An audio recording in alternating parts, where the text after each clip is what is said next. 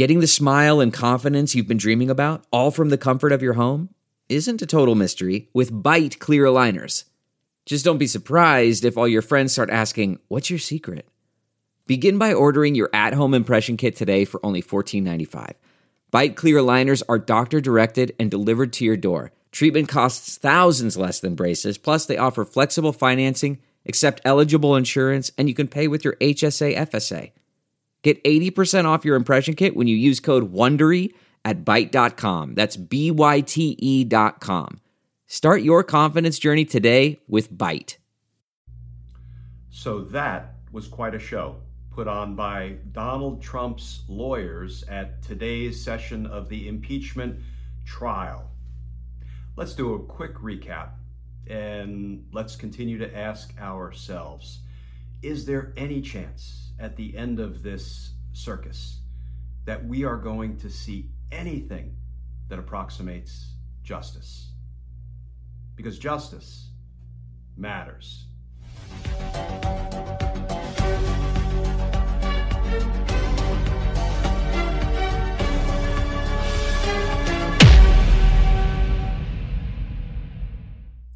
Hey all, Glenn Kirschner here. So yes, I've got the tie on, I've got the earbuds in. Let me tell you why things are a little bit different today. Um, we just finished today's impeachment hearings, been watching all day, and I am between appearances at the moment. So, as an NBC News and MSNBC legal analyst, um, I go on various NBC platforms. So, you may know obviously there's MSNBC and NBC News. And then there's also the Peacock streaming service, part of the NBC News family. There's also News Now streaming service with uh, Allison Morrison, Allison Morris, excuse me. Um, and that's who I just finished up appearing with, and I'm going back on in a few minutes. So that's why I'm dressed a little bit more formally than I ordinarily uh, would be in these daily videos. I just want to try to touch on a few of the things that we saw in today's remarkable presentation by the defense and question and answer session. Um, first of all, my over my overriding impression is Donald Trump's defense lawyer, this Van der Veen character, is a real piece of work. Um, he's a Philly lawyer, and I love Philly, having grown up in New Jersey, spent a lot of time in Philly. Um, but this guy did not do Philly lawyers proud. He was insulting, he was disparaging, he was alienating, he was offensive, and he wouldn't even answer questions posed by the Republican senators. He was so dismissive of questions by Senator Collins, Senator Murkowski, Senator Romney, and it was an embarrassment. It was an embarrassment to all lawyering. I've seen lawyers like this, smug and, you know, Mr. Smarty Pants, pleased with himself. There is no judge in there to call his bluff and to tell him, sir, answer the question. So he just started running wild. And what he did was he alienated everybody in the Senate chamber, and I predict everybody who was watching on television. It's not going to win him many points. Of course, given that the fix may be in with the Republican senators slash jurors, it may not matter. But let me just take on some of what he was claiming. First of all, he kept talking about the Brandenburg test. The Brandenburg test protects Donald Trump's uh, speech. It is First Amendment protected speech, so you can't punish him. Wrong, wrong, wrong. Here is what the Brandenburg test stands for. There are three elements, right? First of all, if you use words that, that encourage violence, either expressly, like go kill that guy, or implicitly, like, hey, you see that guy down there? You might want to get after him. Or expressly or implicitly, Donald Trump used his words in both ways. Expressly, get down there and fight, fight, fight, and stop what's going on at the US Capitol.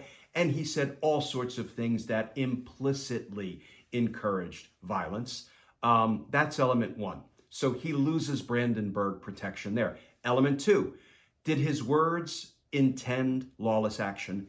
Check Yes, they did. Element three were his words reasonably likely to result in imminent lawless action? Yes, because they did result in imminent lawless and deadly action. He does not enjoy First Amendment protection under the Brandenburg case. And here's what I love van der Veen actually got up and said, and when Rudy at the rally said, let's go down there and have trial by combat, and Donald Trump approvingly cited Rudy's speech to the angry mob, here is how van der Veen defended his client. He said, when Rudy said trial by combat, that was just Rudy being Rudy. You know, I wonder if this guy, if he is representing a murder defendant, said, you know, my, you know, my client may have killed somebody, but that's just killers being killers. So he was not really good at, at the lawyering thing. A couple other things. When you consider the following four factors, Donald Trump is guilty all day long.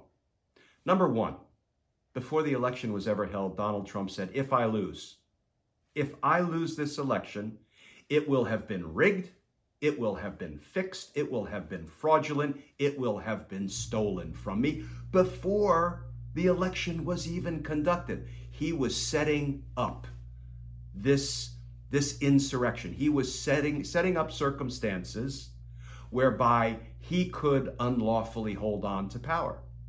He was forecasting that. He was signaling it even before the election. Then, when he lost, what did he do? He went to the Georgia state election officials and told them to fraudulently declare him the winner. Find me 11,000 some odd votes. Just find me one more vote than I need to win, and then declare the election for me. That was a crime. Thank goodness Georgia has opened a criminal investigation, and I predict they will charge him. Third thing, he told Mike Pence to corruptly throw the election to him during the vote certification process on January 6th. And when Mike Pence wouldn't, Donald Trump launched the angry mob on the Capitol to take it by force, to stop what was going on in that building. That's an action word. Get down there and stop it by any means necessary. Donald Trump is guilty, guilty, guilty, and guilty of inciting an insurrection. But here's what I'm going to finish up with, folks. If the Republican senators want more insurrections in the future, then vote not guilty.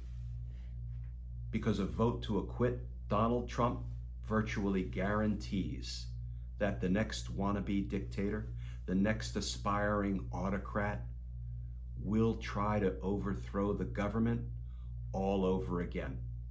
Because a not guilty vote in this trial says it's okay to try to unlawfully retain power, to try to overthrow the US government, to try to stop the duly elected incoming administration from taking power. That's what a not guilty vote does. And if the Republican senators want yet another insurrection in the future, then by all means acquit Donald Trump. I suggest you don't. I suggest you don't. I suggest instead you stand up for our democracy. You stand up for the American people. You stand up for the Republic. And you stand for justice. Because justice matters. All right, folks, I'm going to get back at it. Please stay safe. Please stay tuned. And I very much look forward to talking with y'all again tomorrow.